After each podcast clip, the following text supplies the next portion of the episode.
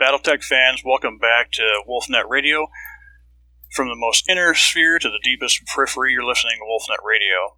I'll be your host, Matthew the Bloodbath Barons. Joining me again, as always, from Minnesota, Andrew the Minnow Crow. Welcome Good to the show evening. again. Good evening, gentlemen. And coming back with us again, Tommy Silent Sea Raven Kruger. Welcome back to the show. Thank you, thank you. Gentlemen, it's been a quite some time since we've done some recording, and it's really starting to give me the pains to uh, disseminate between things we should talk about. But I think we should start off with an awesome topic tonight of the beginning of don't let good miniatures go quietly into the night. Help those help those out selling by paying good money for them. I started with um, a few miniatures I noticed I needed for some Camachos Caballeros a couple weeks ago. And I finally found some that I really enjoyed to pick up. Uh, specifically, um, like a uh, Aero 4 mech. And I don't normally use that kind of technology, but since it's available and they are using it in some factions, I really want to learn how to get down and dirty with it on the board game as well. Have you guys decided to pick up more mechs from people who are selling them online? Me, I, I buy a lot of stuff um, from eBay, um, and you know, I. you guys know that I when I bought all those Alpha Strike packs from the store, you know, I I hit uh, the Alpha Strike group on, on Facebook and said, "Hey, look what I just bought." I had a cat on there that was giving me a hard time because I spent seven and a half dollars a pack. He said you should have talked him down to six, and I was like, "Dude, first off, it's a store sale, and second, it's my cousin, so." You know, I can afford to pay him seven and a half dollars a pack. I'm not too worried about it. And it was, it, I mean, in one respect, I get it. Um, you, you want to get the, you want to buy what, what you feel is a good value, but to berate others for making a purchase that they're comfortable with or or happy with. I mean, do what makes you happy, man. what makes you comfortable? I think I think every BattleTech fan wants to have all miniatures out there. Uh, it's just like any other kind of hobby or or collection. Uh, who doesn't have like you know a bunch of different uh, handbags or types of shoes or weapons or whatever you collect? Who doesn't love some metal that you could paint and put together? It's it's it's, it's kind of like a drug occasionally, which which brings up a story of um, I did happen to see on uh, the Facebook accounts that somebody was selling like their entire huge six hundred dollar BattleTech collection on the street, like on a curb, like out of their vehicle in probably a parking lot, and my heart just went out to anybody who was actually there of like pick up as much as you can carry and run with it like that was the first time i actually wanted to I, I had this nervous tick that i wanted to buy something off the street that was battletech related almost like a drug I saw those pictures too. Was, that was kind of wild. and they were some really old print i mean they were pristine and nostalgic it was pretty neat like even the even the printing color looked old and and, and I, I, wanted to like pick one of those up and put it in a case like it was an old photo that needed to be protected and like wear gloves just to piece through it occasionally. Tommy have you been thinking about picking up some miniatures? Um, right now, I uh, I I hate to be that guy that uh, says it, but I- I'm kind of uh, stingent on buying miniatures. Usually, I like to, if I buy them, I like to see sight on scene type deal. Um, uh, but I have been doing some research on trying to get uh, uh, Gideon another miniature so that he can uh, to repay the Raven that he uh, painted up for me. So I have a good idea of which one I want to get him, but uh, an awesome besides that, I uh, I need to get some uh, some uh, pinning material to get the the ones that I already have made up right now, so I'm kind of on a standstill on buying miniatures. Dude, a box of paper clips lasts forever. Oh, I wasn't talking about the paper clips. I was talking about the drill bits. Ooh, the Dremel and drill bit. So I uh, I'll send you a Well- link. I buy them for like three bucks for like seven of them. I got some. I got some extras. I think sitting around the garage. I can lend to you too, and my Dremel if you really need it. I don't know if it's better to do hand drilling instead of like power tool drilling before you, you know, yeah, I'm not. drill completely through the miniature. I prefer not I to will, destroy. I will admit that I have used my Dremel on everything because I got the hand one extension for it, and I have put that damn drill through my finger. So popped out, popped out the other, popped Like, out the other side on me. Ouch! It happens. Was, Did was you- Matt, Matt around? Because uh, he uh, he is bloodbath. I am first first aid trained. I can do triage. And I suck on it a little bit, throw some super glue over it, and keep going. That's right. You got super glue right there to throw in it. pinch, pinch it shut. There you go. That's awesome. Yeah, Tommy, you picked up a big Omega from Gen. Yeah, Con. I uh, I need to put that together. That's what I want. Uh, the uh, I kind of want to put give the paint scheme. Uh, call, I'm not. I'm not a.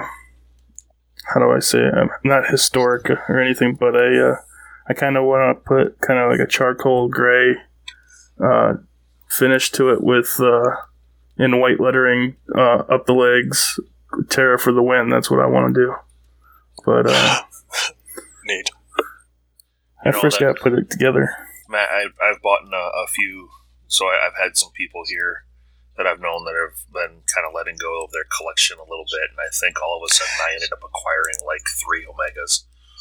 Is, isn't it weird how people like you see like every couple months you see somebody just get rid of this huge collection of BattleTech and it's just like oh what happened like and, and you, you message them and it's like dude I had to like pay for a wedding or you got kids coming stuff like that my truck caught on fire I mean it's it's Your truck kid- caught on fire.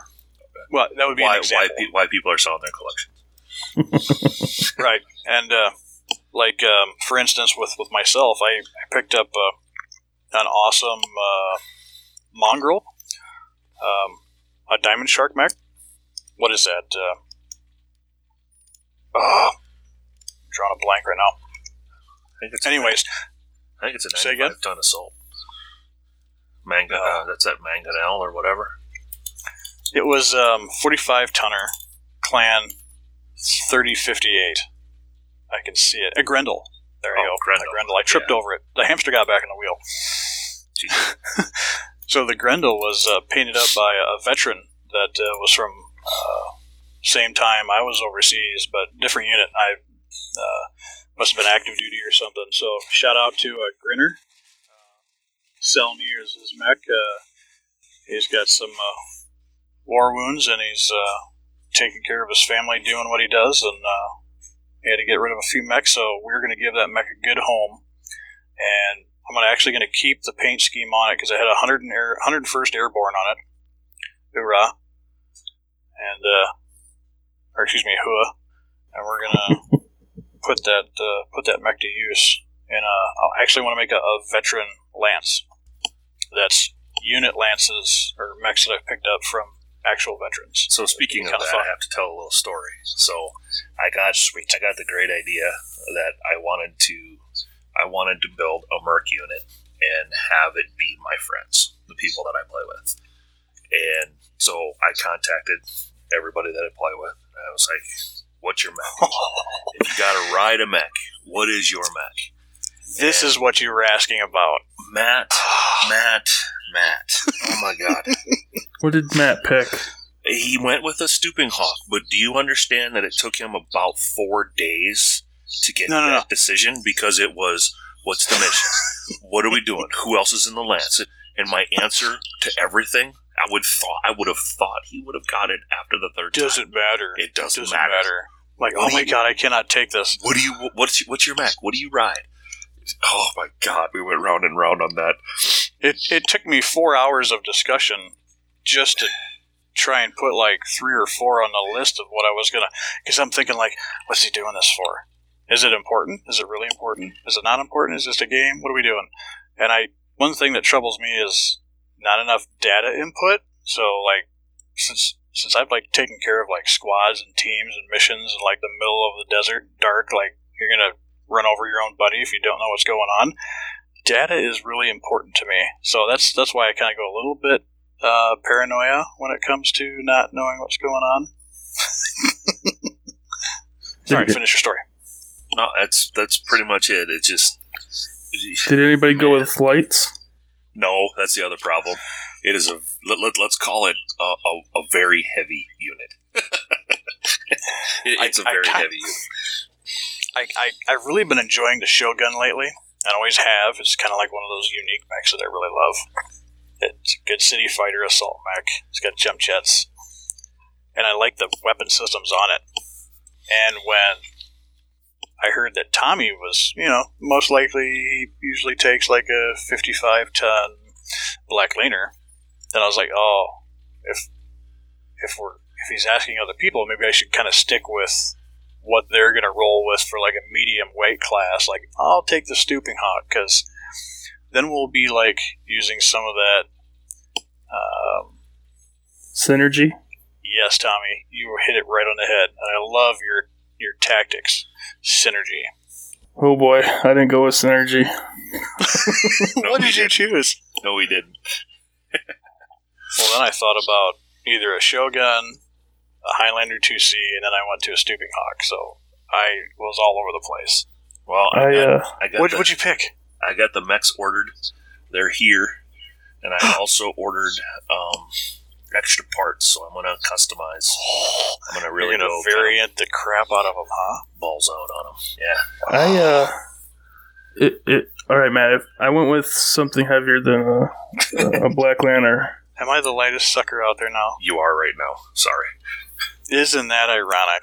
I uh, normally, normally I'd be way heavy, but now I'm super light. I, I tell you what though, I uh, I went with my uh, standard. Uh, it, it's a, it's still a jumping mech. Turkina. Oh, that would be a good one too. But I already got Turkina. I was thinking that I picked the mech that I have as well. I picked the Night Gyre, 75. What variant? Charlie. hey, that still works. I'll still be running, jumping, shooting twin PPCs and not worry about much. Anyway, But I I, just, I've also played. Uh, I've played before with the Night Gyre, and I've also uh, have had a, a, a successful death from above with one of them. So it's uh, thought you clanners didn't believe in physical assault. I'm also a inner sphere type guy too. So Oh, He, for, everybody always forgets about the second line um, Trueborns, or the, the Freebirths. You know, there are there are some scourge of the clans that believe that I can hit you in the face just as fast as I can shoot you with a laser. they still got to follow protocol. I'm I'm fine No, being no, no, not not really, because recently I've been reading um, the uh, Dark Dark Age, Dark Age, uh, Total Chaos, no Trial of Chaos. The it talks about the first Vega regulars Begging. from yeah. Omega. Yep. Ghost Bear Clan. Yep. They're they're totally integrated, um, combined arms, and they got some ragtag mechs, and they got some ragtag integrated people. Uh, they're using contractions. I mean, it doesn't matter. It's just like when we talked about Yeah. how could you have that mech Yeah. in your lance? yeah, and the and the Bears Yes. are also talking about sending Alpha to clean that mess up. So What are they going to do? they're going to go clean Omega up. Well, sometimes you can't fix old guard. So, segue. We got Ooh. into a conversation about ilClan and predictions. Yes, we did. and I had a really good conversation this weekend with uh, two of my players here, Max and Tim. We had a pretty good conversation around the table and kind of laid out, you know, while Clan Wolf is, you know, by far a clear a clear favorite, you know, cl- followed closely behind by Jade Falcon, and then the conversation kind of stops after that, and during our conver- you know, during our, our work through trying to find Matt his, his mech, he uh, made the comment that he was going to go with Ghost Bear, and I was like, that's a that's a weird choice. I did. I switched. But I started thinking about it this weekend, and talk about a curveball, but quite possible. And the reason I say that is, is you have the Fidelis, who have been freed from their bond, and that is Clan Smoke Jaguar, and they will be going to Terra. That was Republic, right? Republic of the Sphere. Yep. But the thing about the Bears is they, they We're already have, in this sphere. they they have a very big stain on their honor regarding Clan Wolverine. And during the jihad, particularly Blake documents, it talked about quite possibly, it's never been confirmed, of a faction within Stamstar called the Blood, which would have been descendants of Clan Wolverine. Now, Yeah, the Bears if it ever missed. Uh, if it ever came to light that the blood was Clan Wolverine and they were on Terra, I don't think there's a force in the sphere that would stop the Bears from from fixing that. right, because they accidentally let them go from being annihilated, right? They let uh, they let a a uh, cadet corps pass through Yeah. one of their systems. Whoops. Anyway, so we started talking about it, and I brought that up, and they're like, "Ooh, that's a good possibility." Not only that, but that's also, you know, th- that could be an interesting thing too, because Randall, his faction is Bears, Brent, his faction is Wolves. Um, so there could be, you know, you look at the TROs, on every TRO or on any art, there's always a Ghost Bear unit on on all the cover arts. They really are. So it's it, it kind of clicked. I was like, hmm, that could be, and not only that, but it could be a really interesting story arc. So That's what drew me to them from picking up the 3050 TRO. It was like the first book I picked up at a bookshop when I was like in my teens. And it started from there. It was Ghost Bear all the way. so when it happens, you heard it from Matt first. Yes. I, I threw a curveball at, at Andrew. I was sitting at break at work one day and I said, You know, I've been reading this book about the Vega and the first regulars, and I thought, and I also read some of those tidbits on Facebook about who's going to be that big clan ship that shows up at Terra all of a sudden out of the blue. And I thought, wow, they're already in the Inner Sphere. They're already integrated within the Rasalhague Dominion. Their And- biggest and they have totem. and they have a Leviathan floating Yeah, around. they have. Well, they have big ships. well, they have the biggest. Leviathan. All the rest are gone. A, a Leviathan two, I believe, is what it is. But there's Wow. one. Either way, they they've they've basically dictated themselves to be the one entity out of the clans that is family oriented, and they've already integrated into the inner sphere well. Not perfect, but trying to Better than the others. better than the others. So, who wouldn't get a little bit of leeway and you know possibility? Who has the highest per, you know, capability of doing that? And I thought, well, we'll see what Andrew thinks.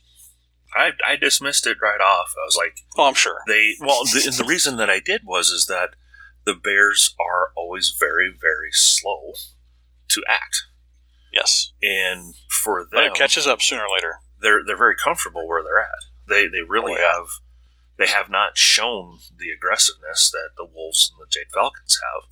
They are content where they're at. But that i started thinking about it and i was like god that'd make a pretty neat story arc. So we'll see what happens. I'm, I'm kind of i'm excited now because i think there's there's a possibility of it not being clan wolf I'd be happy with that. But then again, I'm Clan Jade Falcon fan. if the, if they what make the if they make the falcons the ilClan things will get very weird very quick i think the whole month Yeah, I don't think it's going to happen. that would be a little weird to try and move things forward with That's my personal No, they- thought, but They, they, they'd be fine as long as they have uh, Fusionaires. They'll be fine. uh huh. So Have by a the way, drink, drinky drinky and be good. we we tried that light PPC drink. Oh, did you? Good. Not good. Not good. It was not good. did it make? Was it rumbling in the old tummy? I got one. I got basically so it's one shot of Blue Curacao, one shot of clear Jose Cuervo, and one shot of citrus vodka. So it's, Oh, a, three, man. it's a three shot drink, and I probably threw I threw back a shot probably, and let's just say it didn't sit right. Huh. So yeah, it was it was a little rough. Was there lemon juice in that mix that made it all rumbly tumbly? No, no, it was just three shots of, of three different liquors. Huh. Anyway, I tell you what. Uh, We'll uh, have to uh, throw some of that at Gen Con. got no problem. We got difference- Three bottles. on a different subject matter, uh, uh, well, talking about liquor, uh, and since I have a full hundred, a box of hundred apples that I needed to get rid of, a buddy had told me uh, a good uh, drink to try, and it deals with uh, Crown Royal uh, salted caramel Nice. uh, on the rocks. Instead of on the rocks, it would be a, a, a half of an apple on the bottom of the glass. That's cool. Salty and sweet. Yep, and uh, I'm gonna have to try that. And I ha- I still have three quarters of a box to get rid of. So Would that be like a? Would that be like a, a green pigeon? oh, we could get a green pigeon. we could get a green apple in there. So you said that was half an apple and then Crown Royal's uh, Salted caramel. salted caramel. I might have to try that. Crown- That sounds pretty good. I'm yeah. I, I'm a big Crown Royal fan. Uh, in s- of course small, um, in small amounts, but uh, yeah, I'm gonna have to try the recipe as well because uh, it sounds really good.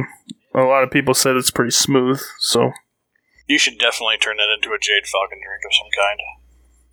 How about a, a Karita drink? I'll fi- figure it out. Then I can use red apples.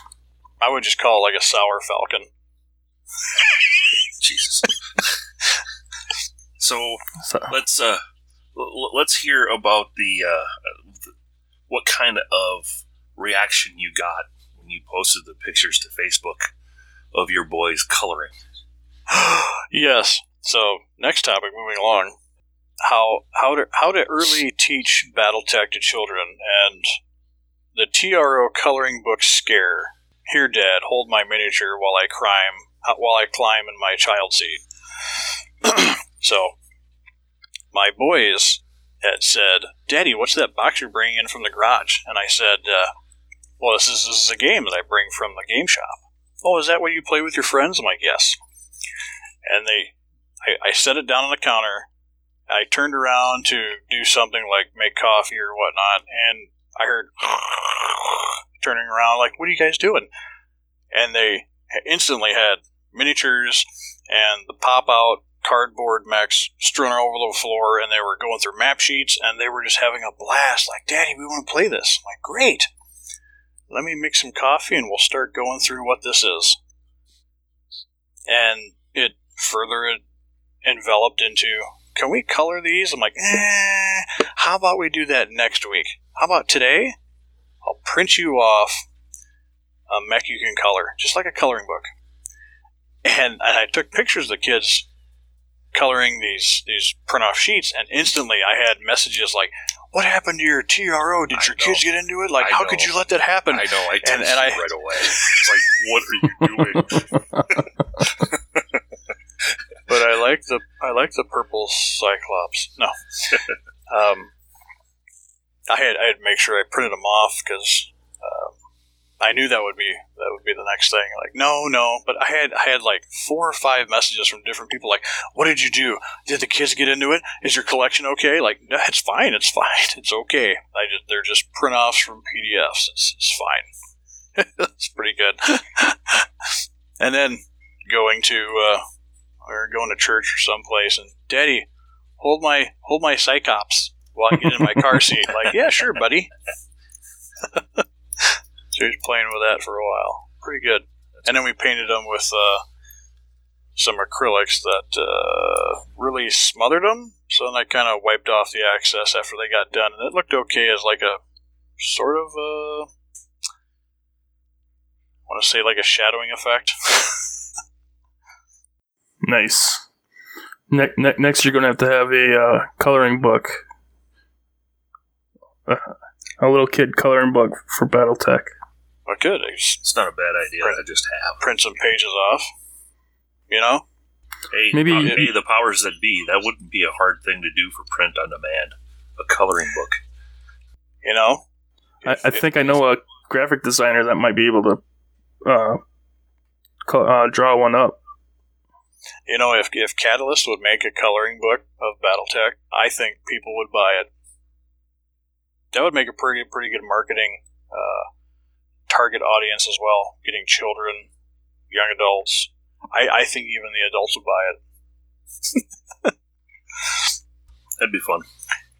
So, like we've been talking about, uh, like Andrew, you've had your kids come up with uh, motivation to play. Yep. Didn't didn't you make a, a ghost bear star for your daughter? We uh, we sat down with the Invading Clans book, and I found a couple of different rats. And my daughter and I sat down, and she rolled up a a uh, supernova, Nice. and we had a lot of fun with that one afternoon. So I got a mech list. I just got to start putting it together again. It's just you know a, another thing to do that I got. I got a list to do. So I've started to notice that lately. That as soon as you everybody, each one of us gets an idea about something we want to do, we're plagued with the idea of, okay, now I have to try and find miniatures for all this stuff. But wait, wait, I can do that over time. I don't have to do it right now. And then you start seeing things being posted where, hey, you want to you want to pick up like thirteen of these. Uh, fire moths or dragonflies or whatever I'm selling. Like, oh, it's such a good deal for a mixed package. well, I need to sit down and just put twelve mechs on the table and not look at anything else until I get them done and try and get through all the blisters I got in the house. So I got to keep painting. I've got several started, and um, I, I want to get my Camachos done. I really do. That's coming along okay. But in my Naginata not too long ago. Well, at ten dollars a piece, I got five Donners in this last set. I need fifteen. I need fifteen, so that'll be a, another couple of couple of months of But the striker battalions for the dragoons in thirty one forty five Alpha has five Omnis, Star of Elementals, and a Trinary of Donners. And then B and C are set up the same way, only they have fifteen regulators Oh, which is the unit that I brought with to uh, Gen Con to play against you. Matt. that was awesome. Yeah. That mixed combined arms with hover tanks and mechs was absolutely fun. Oh, and element and battle armor. Yeah, I had ele- That's where we. That's where we still tried to figure out, like, if if a mech and battle armor did physical attacks and swarm in the same hex, how would that measure out, and how would it, who takes initiative? It's all simultaneous. All right, right, yeah. So It's just like, oh, I guess they'll keep swarming until they run out of, you know, axe Yep. hit battle armor. Yep. Okay, but that uh, that also reminded me of. Uh, I did happen to catch that short story of Feral. yeah, how, Um, how good is that story? where they they they took over the uh, they infiltrated uh, an HPG station That was a Word of Blake base. It wasn't. I don't believe it was an HPG. and they disguised themselves in was it Purifier?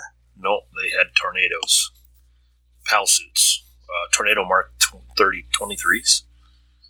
And that was an interesting story. I did I, I really digged that story with um, just how we talked about um, several times the ultimate battle game. Yeah, that's it. Battle battle mechs outside, get to the objective, drop off your battle armor. Battle armor goes interior, and then you have battle armor engagements, battle troops, and then you go back outside and then exfil. Really neat. I liked how they put that together. That was fun. That would be a fun game. Oh, it was just neat to read the story. I, lo- I loved it, and and the the realism was pretty good. I like that. Spencer, Spencer does a really good job. Yes, yes. He really is able to put that perspective into what either people have already experienced or everybody kind of understands or specializes in those types of situations. I mean, that is cool stuff. To Speaking of writers, spend- I saw that uh, Blaine put on his feed that he's got uh, first draft and first edit. I think was completed on a new BattleTech book. That's coming soon. I hope. is that going to be a Gen Con 2019? God, I would hope it comes out before Gen Con, Oh, me too. but maybe. I mean, it is the 35th 35th anniversary this year, so Many nest eggs on that, or just Uh, I know that uh, they're gonna repr- they're gonna do another printing of uh, the BattleTech manual that will have uh, some really cool cover art on it. Um, I, I've seen. Well, we also saw that uh, the Warrior trilogy is Yes. is now in a in a new printing. Well, it's available as an ebook and print on demand, and the covers are all classic Reseen backs. They look really, really cool pictures. and that is beautiful seeing those Reseens. yeah, really excited to see that. Um, So that'll be the 30th anniversary reprint I think of the trilogy, Yep. and that's going to be when shortly. 20, 22nd, Shortly, 22nd December. Was it this? Was it this month or next month? It's this month. Is it? I think it was this month. Yeah, 22nd December. It'll be print on demand that's next week. or PDFs. Yes, I want that. Oh, that'd be so. And people just said that on uh, Facebook and messaging that it was so difficult to find some of the Warrior trilogy novels um, because they're so sought after. This is a great opportunity to pick up a new version, Well, even if you don't, you know, if- can't find the old If if collector's you item. if you are a clan person, um, the Warrior trilogy really was, uh, in my mind, one of the more defining story arcs that really gave the clans um, that insight into their operation and, and kind of how they work. And if there is a book, if you're interested in getting into the lore or, or starting to dip your toe in, you can't go wrong starting with that one. Or no, Warrior Trilogy was. Uh, I'm sorry, that was Blood of Kerensky. Warrior Trilogy was um, Kai Allard-Liao. Yes, St. Ives. No, that was. I'm all over the board. I'm gonna stop talking. Are you, are you getting lost yes, in I your, in your got lore? too many things going through my head. I'm just gonna stop talking. You need to read that. Hey, sometimes you just need to read the trilogies over again. Read them three times.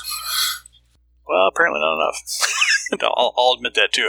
I was actually looking for references today specifically about um, when they were when the inner sphere key unique people were banding together, um, and like they were fighting in hills and simulations.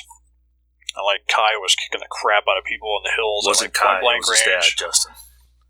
Mm, Justin Xiang I- and Daniel Allard. like along with the Calhounds, Genyosha, and it's a stupid because it's the build up to the force uh, to the Hanse and, and Melissa's wedding.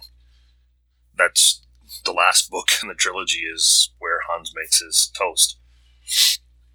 Right. But, like, getting back to some of the Blood of Kerensky, Oh, Blood of Kerensky. I was trying to find that reference in which book it was where Kai was moving between hills, canyons, because somebody was fighting in canyons on Classic.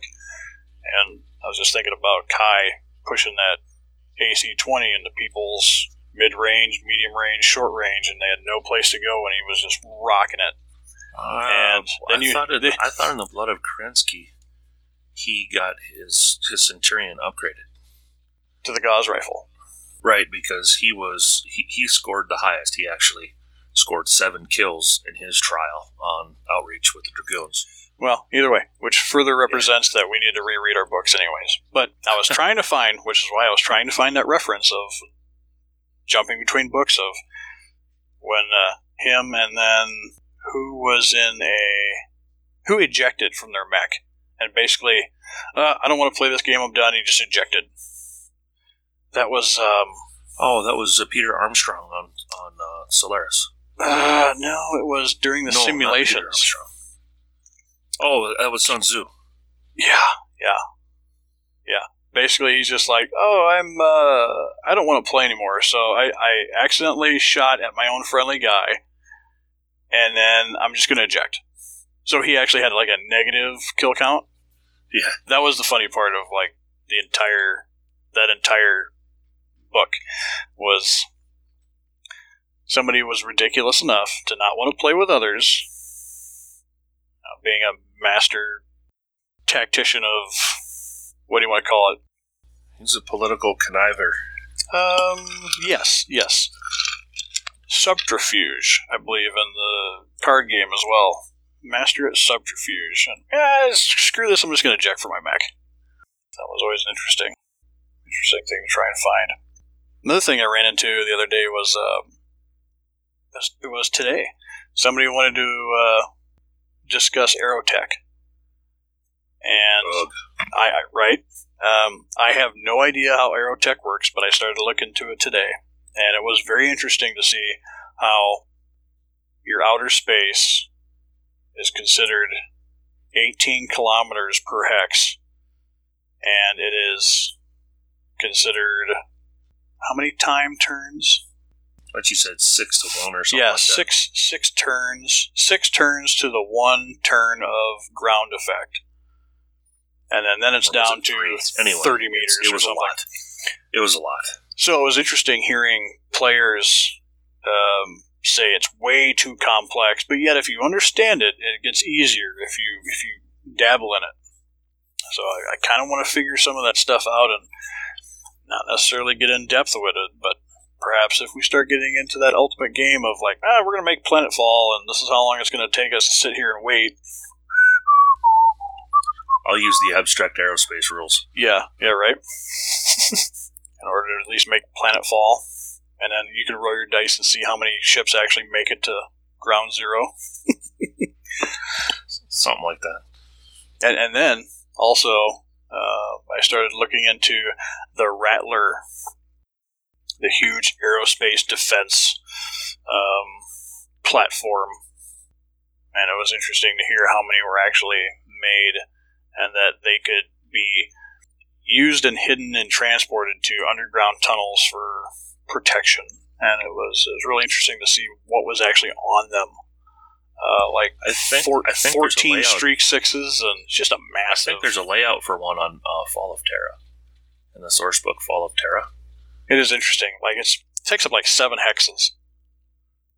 Like seven seven levels tall by three by three or three by two. It is massive.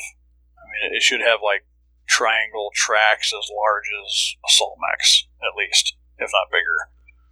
So it's neat how if we you're get interested, into. I could try and if you're interested, I could try and find the book. Oh, I'm sure. You're like a wealth of knowledge. Anyway, Anyways, moving topic. along. Oh, so getting back to some of the lore and books, I did finally finish the legacy book of the Grasshopper. That was an awesome book. I, I love that from the the Battle Corps. I was Uh, a little sad. At, I was a little sad at, at the last story. Yes, uh, we're not going to give anything away in case people want to read it, but um, from the beginning, it was fun, uh, entertaining, uh, got your blood pumping, and funny at the same time, and, and it was believable. Like from the you know best pilots to the crappiest recruits, it was interesting to have the mindset almost of a you know non sentient grasshopper mech of like, ooh, I hope I get a good pilot. I hope I get a good pilot so I don't get destroyed every damn time I go to a different planet. No, I I really enjoyed the book. I did not like quote unquote how it ended. I mean, it, it was a satisfactory ending. I was just sad to see the way it ended. I'll leave it at that so I don't wreck it for anybody. Well, you know, sometimes life is not all bunny rabbits and posies. There was no bunny rabbits and there were no posies. Yep. Anyways, but still a great book. I, I I liked the concept, and I want to see more of that example. I too like the change of base. It was very cool. Moving on.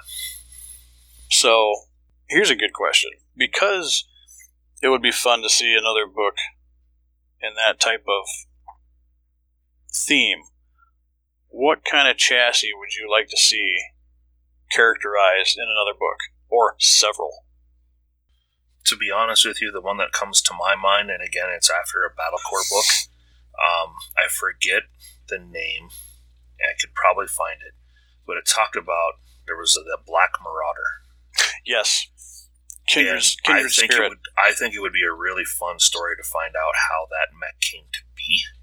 Kindred Spirit was one of the three stories, two stories, three stories. It was. I know it was two for sure, but So- I, I would love to see a book like the Legacy off of that Grasshopper, and have a book that illustrated how that Marauder came to be. I completely agree. That those stories have Almost made your toes curl a little bit. They did. It was. Hey, BattleTech fans, if you want to read stories on Halloween about a mech that scares you, not not just the way it acts, but just the way, just what it is and what it represents, and the things it has done to pilots, you need to read the Lance Scarinci's Lance Scarinci is the author. the Kindred Spirit and the is it the Black Marauder? It is if you it's on it's actually I, it's on Sarna. Go to I got- Sarna, yeah. search for Black Marauder. That's There's where a, I found there's a piece on there. That's where I found my references too. Sarna.net is is a great reference, and we give those guys a bunch of kudos. I need to get a T-shirt from them too. I'm gonna try and Anything get one to anything to help them out, right? Yeah, yeah. And I wouldn't dare write anything there too, because I wouldn't want to mess anything up. Yeah, well, it's the people who are writing stuff there that continue to make it be the resource that it is. It's exactly like Wikipedia. Yeah. Only there's fact checking involved. that, That is essential, essential and welcomed because we don't want a bunch of, like you call it, cheese. Jeez. Yeah, if you want a great, scary, almost haunted story of a marauder or a mech, that would be my pick. Number one for a Hands scary, down, if we had story. to have another, if we had to have another story like the Grasshopper, I would like to see that that Marauder be the be the end. yeah, we, this we is don't how it got to be. we don't want to give away the story because you can still read it, but it's unlike any other marauder. Well, it's just it, it- the story in and of itself Yeah, was was very very different from all of the other BattleTech stories, which is why I think I liked it so much. Um, it it had that kind of like alien predator type quality storyline of like, here's how it starts. Something bad's gonna happen. I was like, wow, that kind of creeped me out. kind of, yeah, there's more than kind of going on there. Like, like you read the story and like the hairs on the back of your neck kind of start to stand up. It's kind of cool. Lance did a great job on, on those stories and, and the follow ups that he had. They, they worked. He should do it again. They were He- fun. He should make a whole series of that. Well, let's just do a big story again. Yeah. Origin, an origin story, if you will.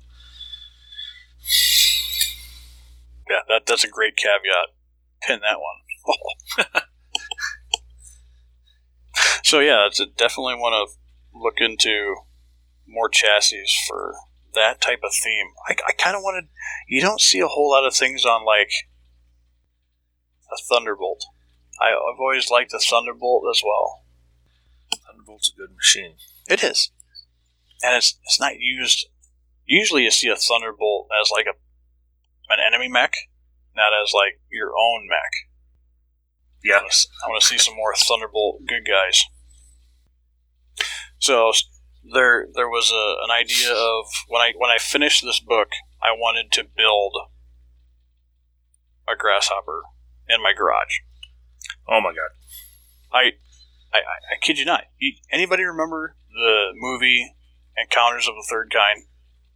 Not The off guy- the top of my head. So, so the guy gets visited by aliens, and then he wants to. He has this reason to draw Devil's Tower, make it out of mashed potatoes, and he builds a giant model of it in his house that takes up his whole living room. I kind of felt that way where I read this book about a grasshopper, and then I wanted to make a grasshopper out of mashed potatoes at dinner. Just kidding. No, I, I kind of thought like, I wonder if I could carve like a six foot wooden grasshopper. uh, one of those crazy ideas. It would be so cool. Like at Gen Con last year, they had that Shadow Cat that was, what, two feet tall? That was a couple years ago. No, he, he brought it again. Oh, he did. Oh, okay. Yeah. I remember seeing it too. It's like the first time for me because I'm such a slowpoke on that.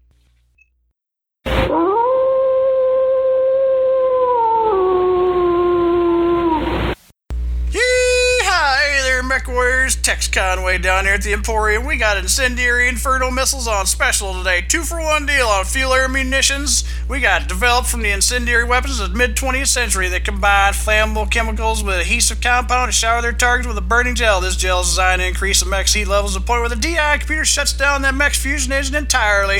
Inferno rounds are also effective against turning combat vehicles and battle armor into flaming taco coffins and extra tasty little critters. Hello, devastated conventional infantry platoon.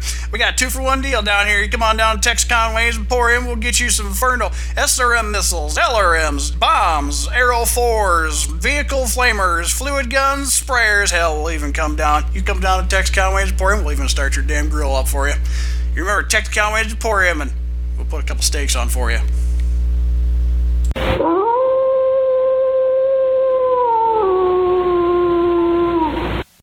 We're back from commercial break with Wolfnet Radio. Hope you enjoyed your commercial. We spent a lot of time trying to do it. I think it took me like 30 takes to get them right, so give me a break if it sounds terrible. Either that or show me up and we'll put your commercial on our air. So, topic of next choice is I still want to keep building unit lists from like all these books I'm reading, which is it's awesome because I'm running out of books, but I keep making these unit lists that I want to compile, like um, the Pirates of like Red Jack Ryan, where he had a quick draw and a stalker Orion rifleman, which make a great lance. Tommy, have you, you ever wanted to build a lance from a book, or a star from a book, or a cluster?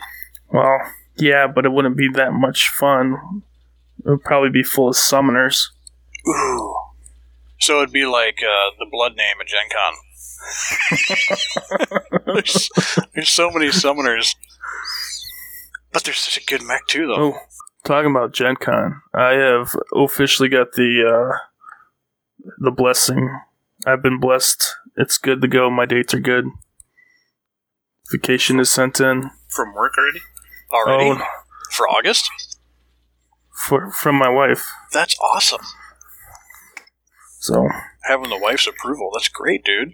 Having it this early, yeah, and then I just I got it this weekend and uh, I put it in today. So Nice. So you're going for sure. I'm yep going for sure. Oh, Aaron doesn't have another goddamn wedding to go to.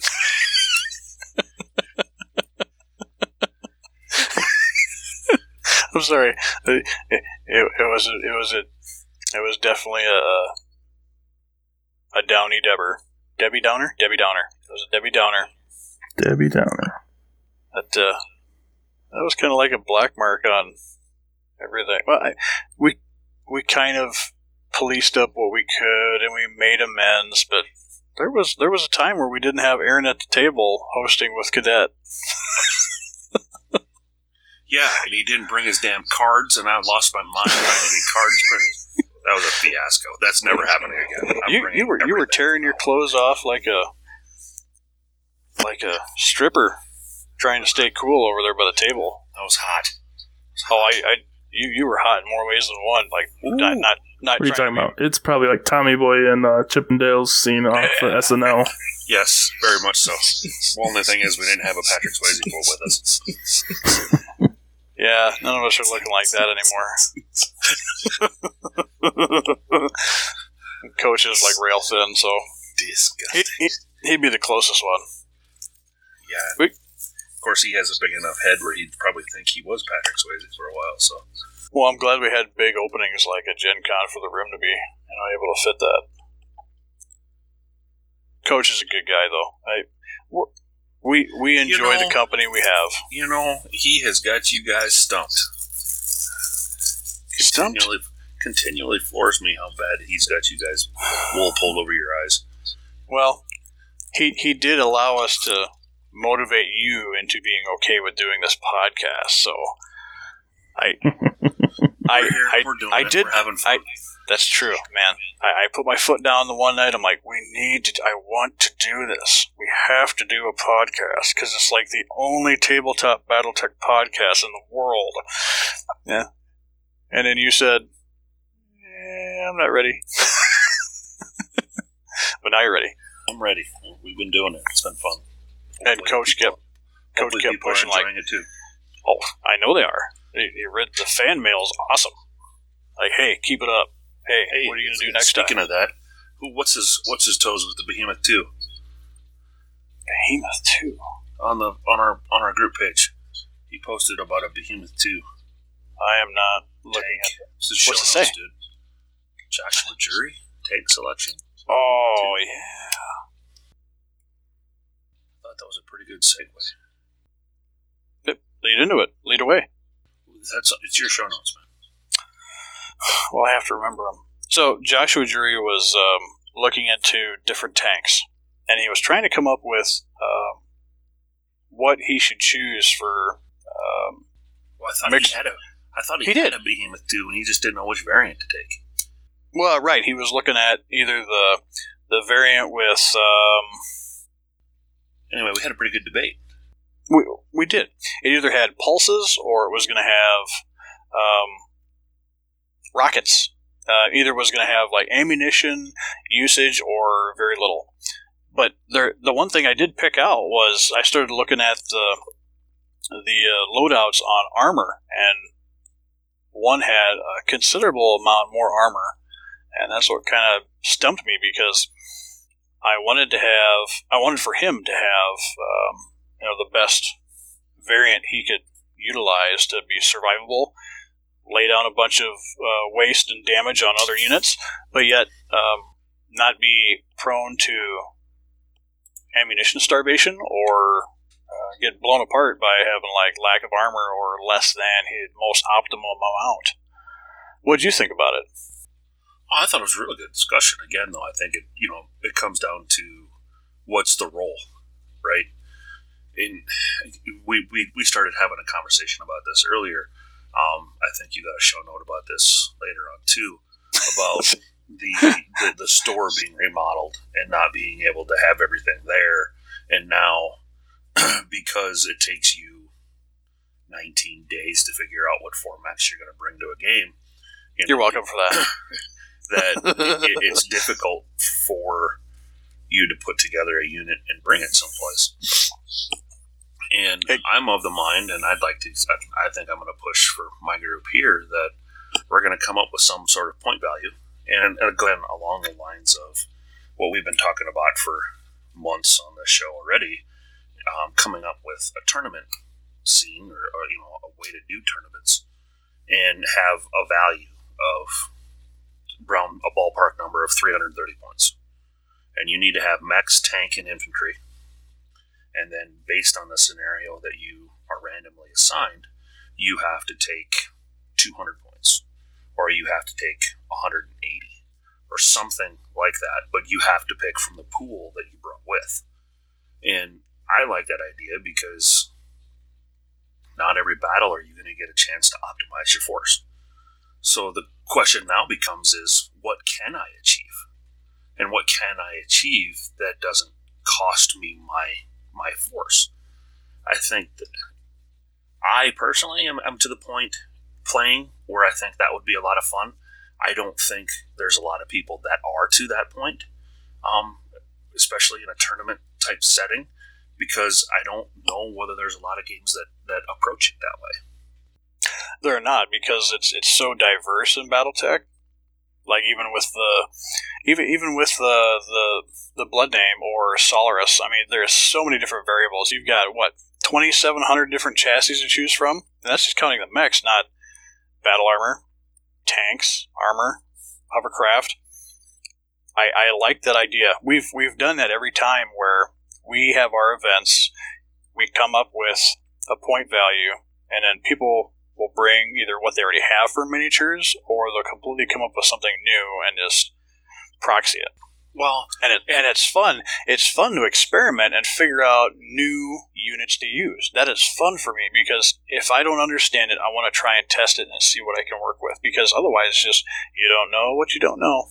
But the problem with the problem for me in that scenario is is that you know BattleTech has its super optimized units, the Hellstar, the Nova Cat F, two right off the top of my head.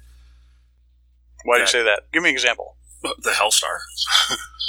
the Hellstar that can fire four clan PPCs with a targeting computer, and I think it goes up to two on the heat scale. Um, the Nova Cat F, which is all pulse lasers and, and targeting computer. Um, I I know that there are people that for and, and we've talked about this on the show before too that you know their fun in the game is to break it. yeah. How how can I take advantage of what's there and be so uber over the top that it's basically no fun for anybody to play against you. And right. There are people that enjoy that. Um, I have a hard time with that personally. Uh, it, it, I think games should be even. Games should be level. I mean, for instance, the game that we played at Gen Con against uh, Neon Knight and uh, uh, who's the cat I played against? Moonsword, I think. We they've got a, a cadet, not a cadet, a demo agent cup, if you will. It's I yes, eight. That was a lot of fun, by the way. It was. It, it, it was fun, but my game was so lopsided. And yes, it, it was. I mean, we were. You guys, you guys were. You guys were done within what half an hour? We were done within three rounds. I just there was no point to continue. I I was outmatched and outclassed on every mech, on every position of the board, and it just. I was like, "There's no point for me to continue to do this. It's just I'm going to continue to mark dots, and I'm not going to be able to do anything back." That's so, right. Where basically just take damage and that's not fun. And no, it's not. And it's you know I built a force on the units that I had available. I threw it together in ten minutes. Um, I know that and, is true. And, and hats With, off. I mean, the cat I to played us against, for doing that, yeah. The cat, no, the, no, the cat I played against, well, he both. had his shit together. I mean, yeah.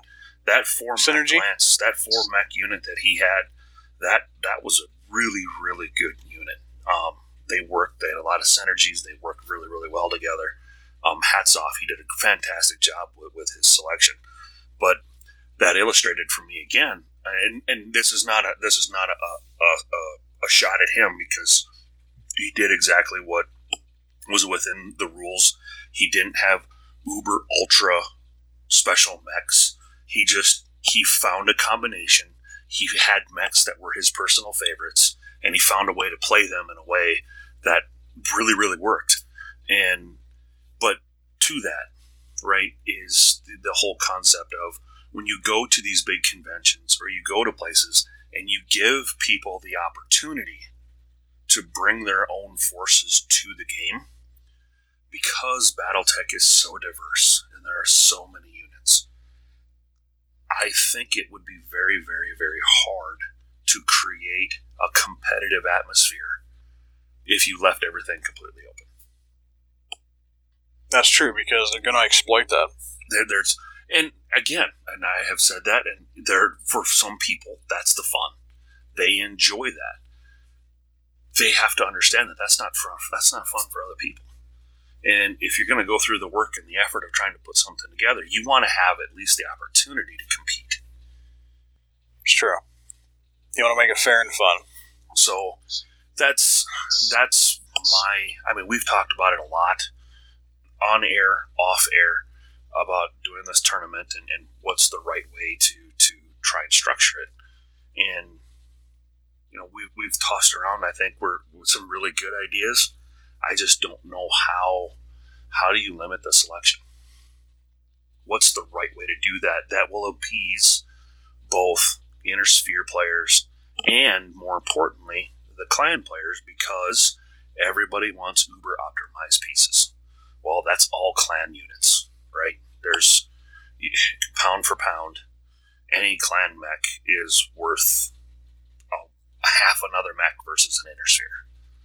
Yeah, they hit harder, sure, they move faster, they have the same amount of armor. it's everybody's going to take Climax at that point. Although the extra light engine does hurt them, but so do the inner sphere extra lights.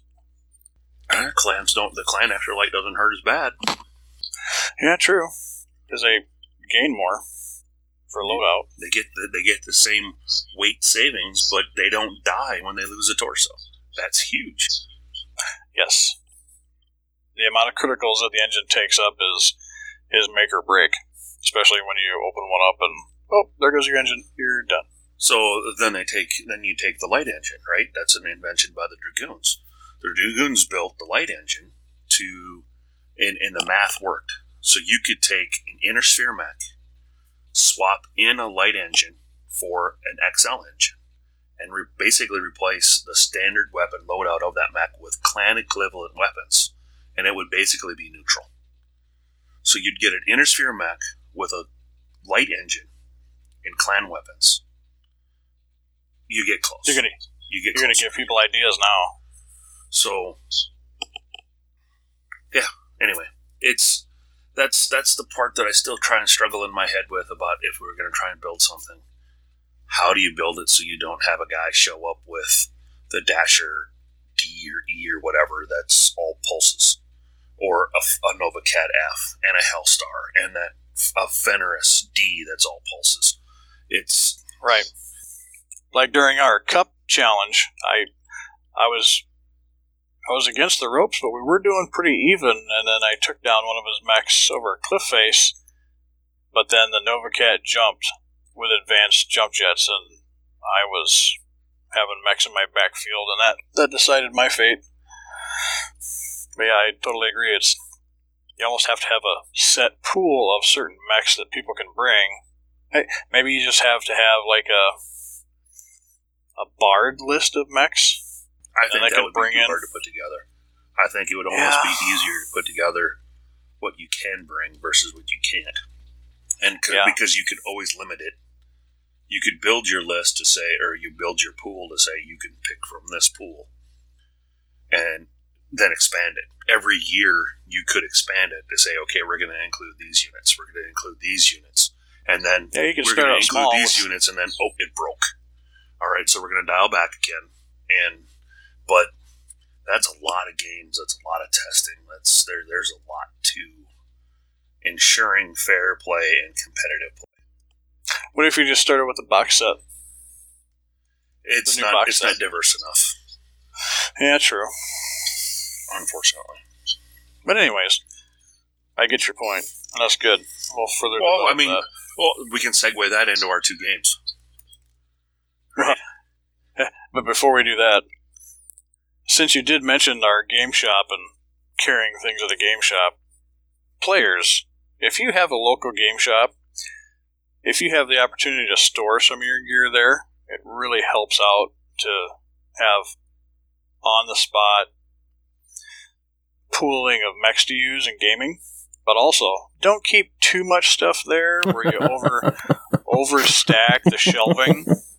And, and I'm not saying this because not only am I a member of, of the overstacking staff, um, we did have to downsize our shop, and we, I think I had to find some of my stuff back, and it was a lot of fun reminiscing over where did my museum scale vulture go. Um, there it is. so make sure you keep tabs on your stuff and don't have too much stuff at the shop in case they need the room for others.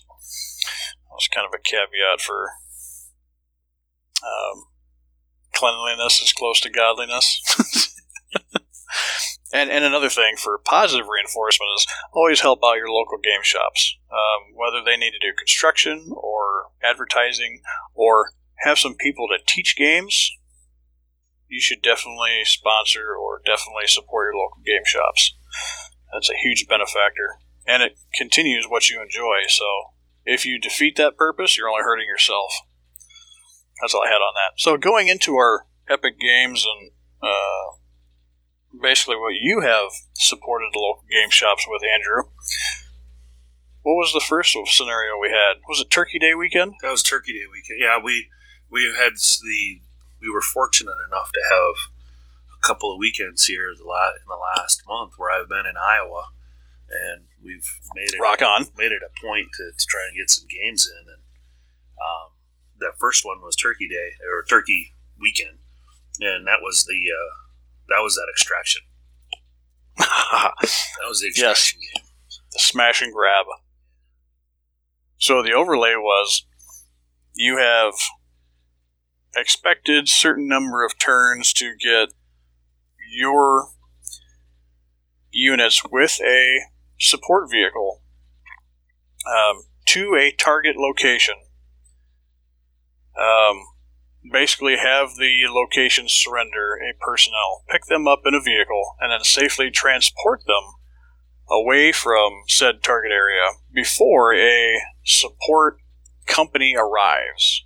So we started off with I had two Pattons and two. Oh, what was the other?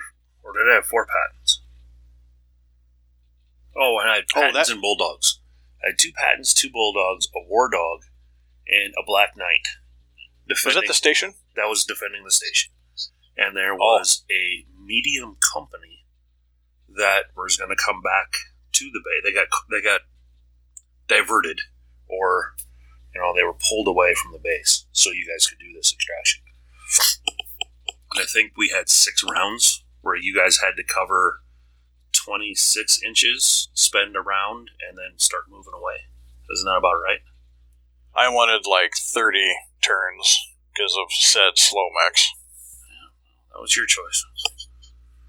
Well, I would have guaranteed us the capability to move Which on again. Which which which plays into how do we make it work, right?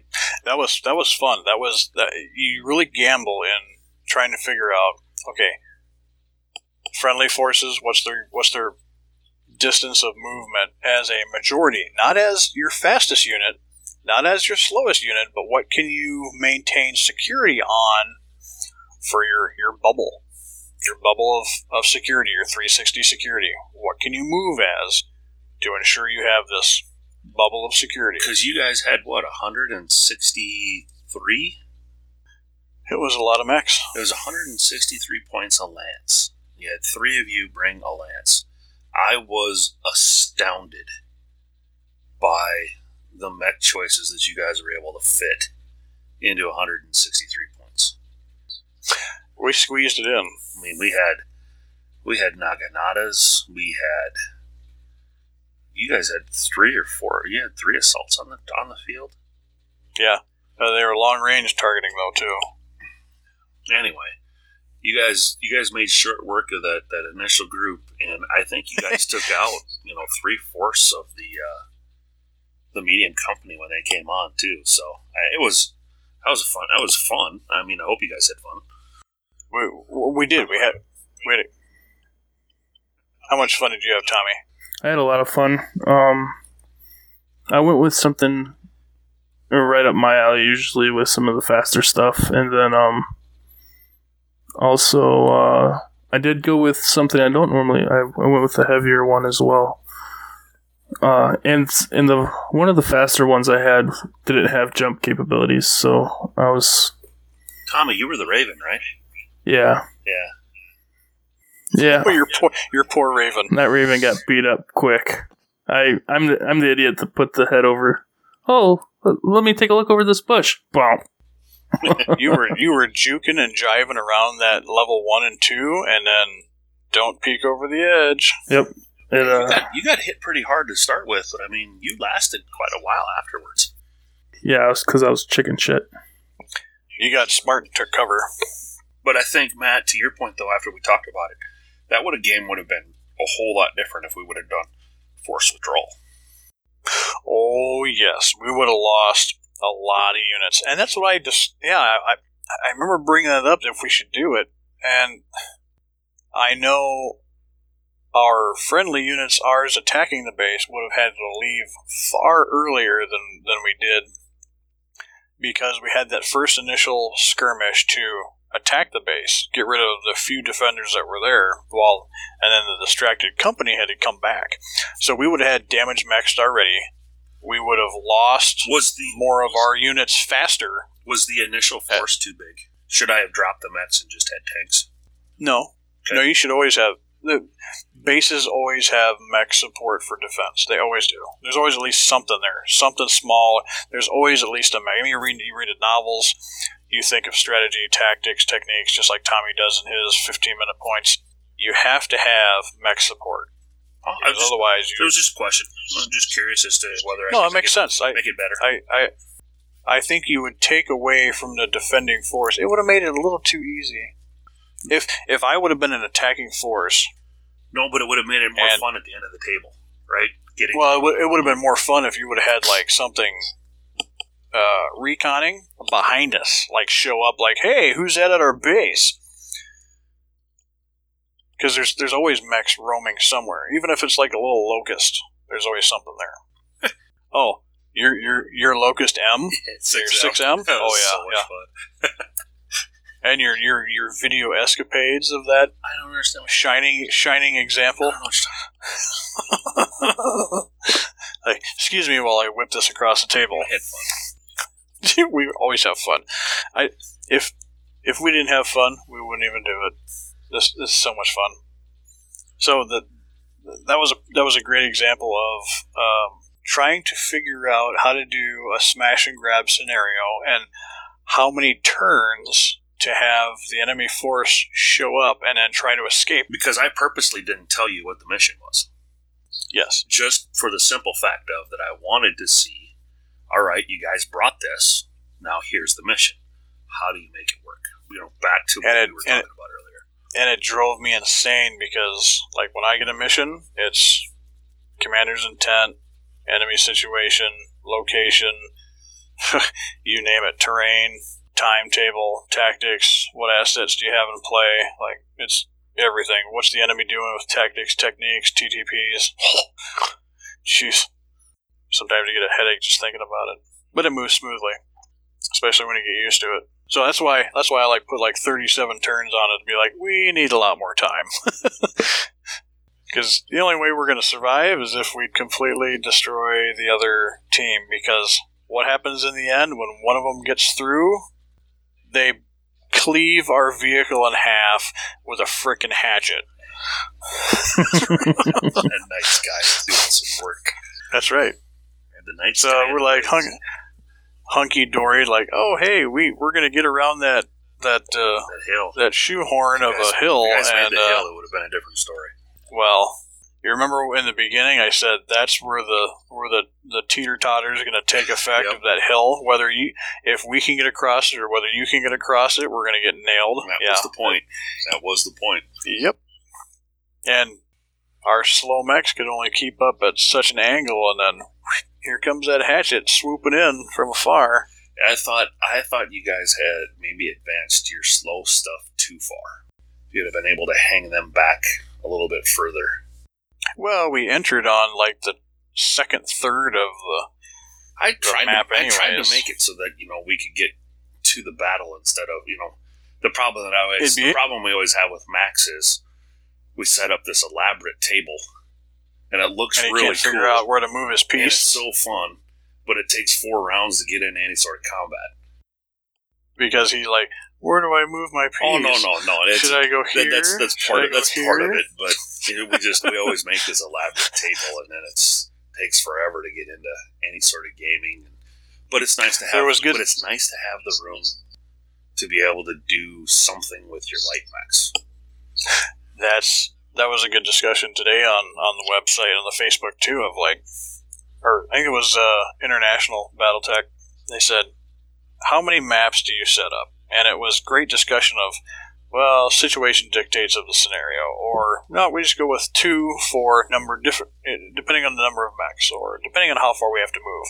And I threw in some of that of like depends on how much timetable you have for the game, how many turns you want to sit there and move your mechs without any combat. Well, our cadet But- our cadet games are a prime example of that. yes, right? sometimes that's fun. We designed the tables of the cadet game to encourage shooting and to get through those Yes. first two games because of a time frame. Yes. And the more they progress, the bigger the map sheet gets. Well, we got more units wider. on the field, and yeah, yeah, yeah. Right. Right. I'm a firm believer in having a wider front than longer because everybody wants to maneuver on the flanks. And then the, You know? the second game, You know, you know, Bra- as a team leader, hey, our squad leader, hey, Bravo team, suppression fire, Alpha team, flank right, and then you know, move left, shift fire, lift fire, take the objective, and then place up your frags and get the hell out. well, talk about the second game. yeah. So I was in Iowa before we went on a pheasant hunt in South Dakota, and Did you get any pheasants? shot the shit out of them. I've never been on a hunt like that before. I'm going every year. You need to take some of us with next time. We, we, I so the place that we went. Tommy's got a shotgun. the place we, the place we went to, the place we went to, um, was my uncle's wife's best friend's place. They went to high school together. They had nobody signed up for this weekend. It's the third weekend in South Dakota, and it was also opening deer season in South Dakota. So we got it was I think it was two hundred and fifty dollars a day per, per gun. So it was five hundred bucks for the two days.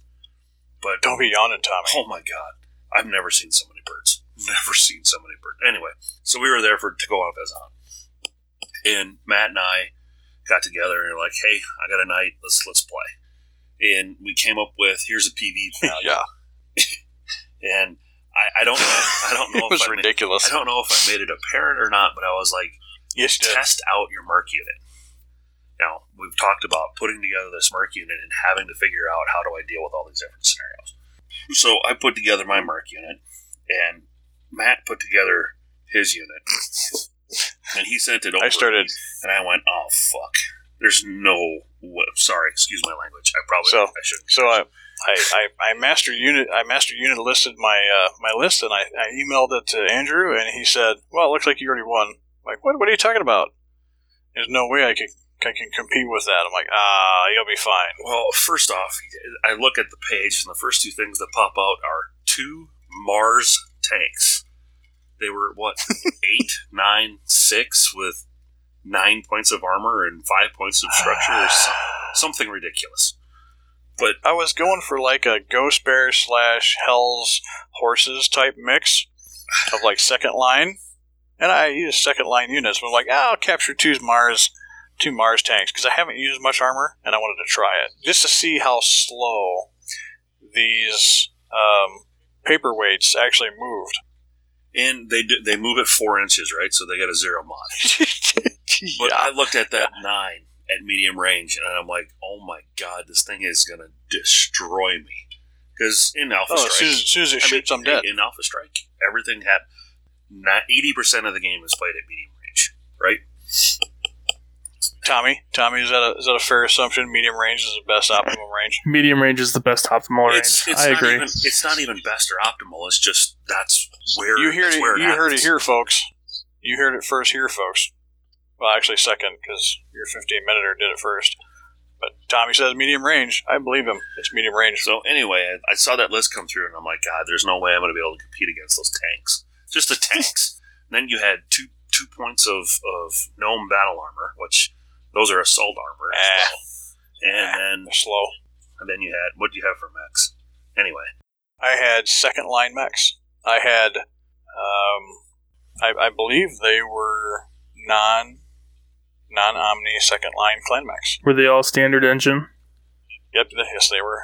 anyway, I had two bandits, two Pegasus, two warriors, two points of jump infantry, or two squads of jump infantry, and then four mechs. Inner Sphere. He had a smorgasbord, all Inner Sphere mechs, all Inner Sphere tech. Didn't take any clan. VTOLs. I was astounded how those Mars, how, what what turned out with those Marses. I thought they would be the the linchpin of, of your line, and I think They were- I took I think I took them both out with the Pegasus and the and the helicopters. Oh, one actually survived relatively long. The other one died right away. Um, it was kind of like two big bullfrogs being uh, killed by a thousand pricks from mosquitoes. I was really surprised, really surprised. The maneuverability, the maneuverability of your combined arms, really kept them busy, and shot them from the backside. And the the thing was is my maneuverability or my lack of maneuverability with the Mars tanks hurt me the worst. You know, they had armor, they had structure, they had uh, capability to shoot a lot of dice, uh, but they could not maneuver, and that's what kept them in the open. Well, I tried to use a little bit of cover, but you always got the- behind so easily. the, the terrain the terrain also didn't help you much. I think if you would have played that, if we would have played that more in an open arena or an open plains, if you will, and you put those in the middle and moved forward, you know, if you if you're throwing 18 dice on two units out to 24 inches, that's a lot of hits. That's a lot of hits, especially Which- when you're going against mechs that have one, two on the outside of, of an amp- movement modifier. Come on. And and in my defense, one of the Mars was missing a lot. Two thirds of it was just whiffs. Three quarters of it was whiffs. It maybe hit like twenty percent of the time. The other tank was spot on, hitting 75 80 percent of the time. At the end of the day, it is a game of chance, right? And that's what I love about it. You can roll dice to your purple in the face, but if they don't fall on the right side, sorry, Chuck. Sorry. And I love that. The good, the bad, and the ugly. A mech only its engineer could love. Good only in one format, Alpha Strike and Classic, or or Classic. Do you have each one of you? Do you have a mech design that you like in Classic or dislike in Classic, and love in Alpha Strike or like in Classic? I hate, Is- is I hate the Marauder 3R in Classic. Love the Marauder 3R in Alpha. Why? Heat. The format of Heat. There In you go. Classic, in Classic, Heat is that that mech in particular is tough. In Alpha Strike, it's a beast. I've noticed that with um, a That's lot the one that of. comes up. That's the one that comes to the top of my head. I mean, there's so many units to play, Oh, true. and I don't get a chance to play as much as, as I'd like. So I've noticed that a lot of mechs I, I, I don't want to play in Classic because they don't really have a punch or range. I do want to use them in Alpha Strike because they have a purpose, because it's it's specific and focalized. And in Classic, it's just like, ah, I'm just throwing these tiny points of damage. You know, it's like the difference between like Tommy and I played a game where he had a he had a Bane uh, Kraken regular chassis, and I think I was using something with was it missiles or something else? But either way, that that Bane in Classic, you know, threw all this damage in double action with AC twos, and it, it worked pretty well. I mean, it, it never had long range or medium range. It was like shooting short range all the time, so it was hitting really well. But it was so dispersed over the entire enemy mech that it needed to have a little bit more punch to get those groupings to to fit onto a certain torso or arm to actually break armor and go into structure and get those crits. But once those crits started happening, it was an epiphany of crit, crit, crit, crit, crit, hit, crit, hit, crit, hit, crit, and it was just being blown from the impart out, inside out. Tommy, did you have a mech that you liked or disliked that Um, was in the format of Alpha Strike or Classic? I uh, I do like the uh, the Black Lanterns, um, but it seems like um, some of the awesome things that I like about them, like the A configure. I, I don't I get I don't get to use like in Classic uh, uh, has active probe and some of the stuff we don't. We usually don't use some of the fun. Uh, uh, some some of the fun things that makes a mech a mech. So it's just not uh in in Alpha Strike. It seems like everything's just dwindled down to like you got your firepower. So it's not just um how do I say I don't know. It, it doesn't really matter. It, it's just what I uh like about I don't know. Black Lanner C is probably the best one I could come up with. It's a really good uh, mech for uh, Alpha Strike, but not as good on uh, Classic. Classic. Though it does Yeah. does have a Streak SRM six though. I have I have like that where um, some variants I would never look at for uh, classic, like uh, like an LRC that has all this technical aspects of like tag and, and ECM and all that stuff, where it, it really has not a whole lot of offense in classic, but like you put it in Alpha Strike, and it's got a little bit. It, it can offer some in points of damage on that scale that's kind of narrowed down just a little bit. Um, but it, still has those extras that can really come into play with like target acquisition, um, ECM bubbles, uh, taking away some of those uh, capabilities of your enemy mechs. It's interesting to look at. That's why I kind of like uh, I kind of I kind of like playing Alpha Strike uh, on a whim instead of building up to a classic game because Alpha Strike you can just throw stuff on the board and you can see how it works together or it has all those similar uh, synergies and capabilities. But in Classic, there's so much diversity with all the different weapon systems that it's tougher to meld all of them, but they do have that uh, variation where uh, they all have a little bit of everything where there's always something you can throw at this range or that range, or be more defensive with. Hey, it's got better armor. Um, you know, just like what the only mech in existence to have more armor on one arm compared to the other arm is what, Andrew? War Dog. War Dog. and I and I gotta love the anti missile system, but I don't like the extra light engine. But you know, if if you get in a battle and that you're using that war dog, you can turn one side and you can get a few more points of damage on that right arm before it falls off. So if you can turn your mech, if you're taking critical damage or taking a lot of damage, you can turn to that right side and take a little bit more damage before you have to turn back over to your backside. have you guys used a mech with MASC on Alpha Strike? Yes but I guess I haven't really looked at the rule. Well, the, the reason why I ask is it seems like I'm more prone to use MASC in Classic than I am to use MASC in Alpha Strike. I guess I haven't used any mechs on MASC with. Well, I mean, Strike. you guys looked at the, the Locust 6M that had MASC and a supercharger. During the during the, the conversion, it's the MASC is taken in consideration in the movement. There isn't a I get to go faster this round. This Is just every other turn is better? It's like just it's, it's fact it's figured in. It's like you get an extra two inches of movement or something like that. Hey, like extra two inches, you got to take what you can get, right? That's what she said. Mm-hmm. All right, dude. Got an hour and forty four minutes.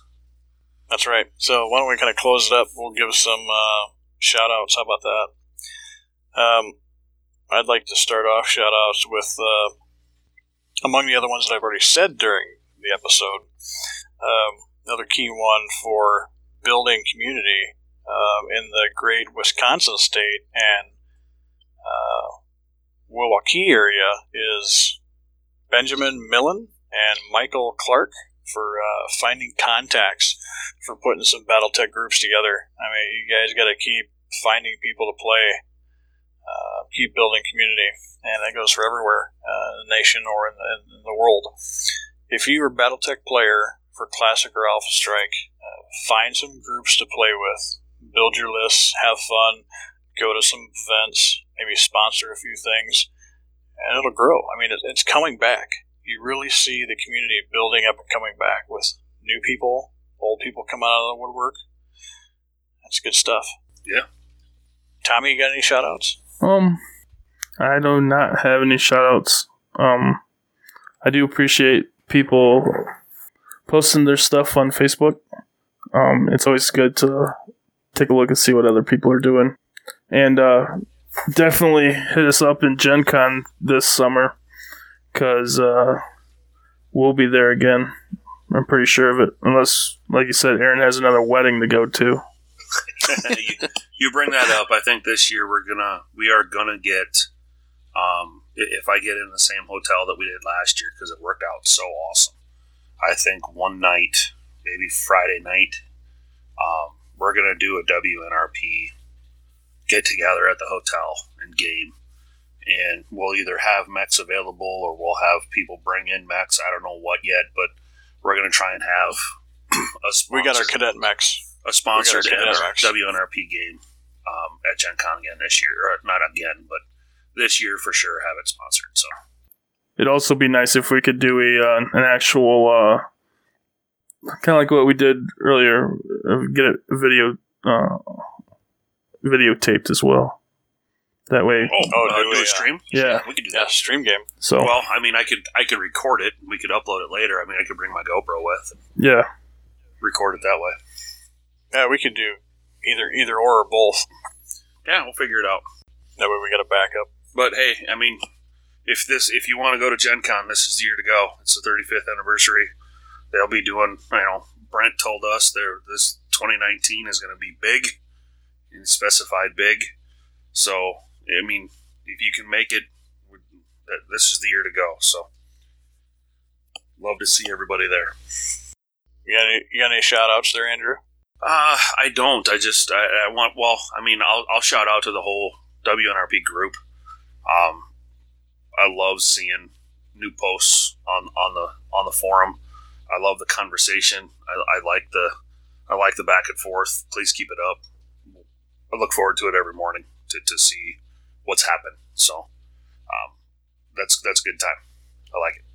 Well, like we've all said, you know, thank you for your listening. Thank you for your support. This is something we want to do on our own, but we can't do it without your support. So this is as much to the to the listeners as it is for us to do. And you know, we're shout out to Milwaukee and, and other places and veterans and, and, and players. Keep it up. Keep talking. Send us some feedback. So have a good evening and have a pleasant tomorrow. And uh, thanks for listening. Thanks, guys. thank you.